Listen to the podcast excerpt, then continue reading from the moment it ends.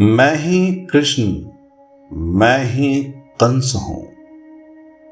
नमस्कार दोस्तों, मैं हूं आपका दोस्त संजू के बैनर्जी, जो सुनाता हूं आपको ज्ञान की बातें। दोस्तों, मैं आपके लिए एक और उत्तम ज्ञान लेके आया हूं आपको सुनाने के लिए।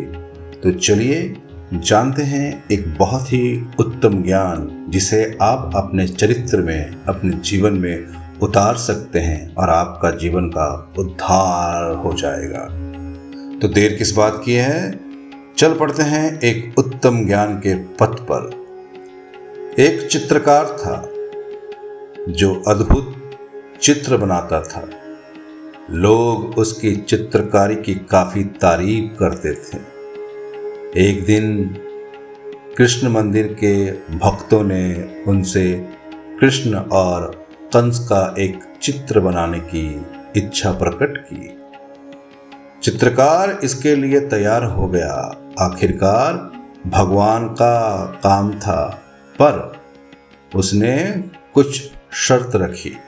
उसने कहा, मुझे योग्य पात्र चाहिए, अगर वो मिल जाए तो मैं आसानी से चित्र बना दूंगा।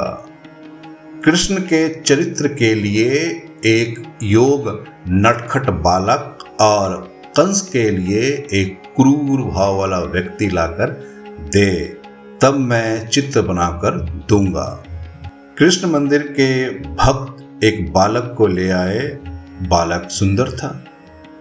चित्रकार ने उस बालक को पसंद किया और उस बालक को सामने रख बाल कृष्ण का एक सुंदर चित्र बनाया। अब बारी कंस की थी, पर क्रूर भाव वाले व्यक्ति को ढूंढना थोड़ा मुश्किल था। जो व्यक्ति कृष्ण मंदिर वाले को पसंद आता, वो चित्रकार को पसंद नहीं आता। उसे वो भाव नहीं मिल रहे थे। समय बीतता गया। आखिरकार थक हार सालों बाद वो अब जेल में चित्रकार को ले गए, जहां उम्र कैद काट रहे हैं अपराधी थे। उन अपराधियों में से एक को चित्रकार ने पसंद किया और उसे सामने रखकर उसने कंस का एक चित्र बनाया। कृष्ण और कंस की वे तस्वीर आज सालों के बाद संपूर्ण हुई। कृष्ण मंदिर के भक्त वे तस्वीर देखकर मंत्रमुग्ध हो गए।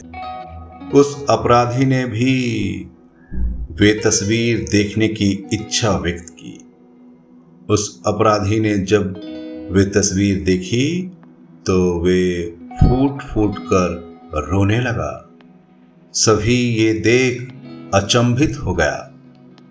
चित्रकार ने उससे इसका कारण बड़ा प्यार से पूछा।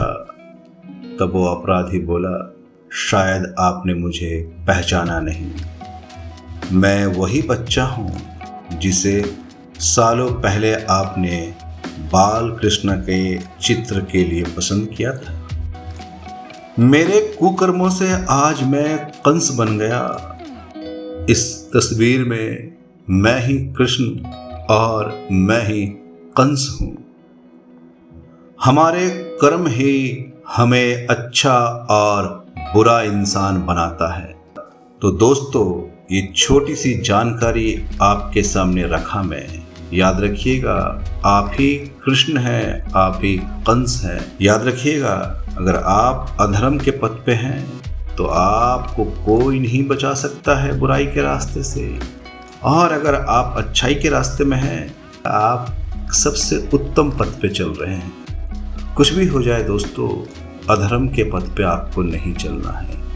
आप अच्छे इंसान हैं, आप अच्छे पथ पे चलिए।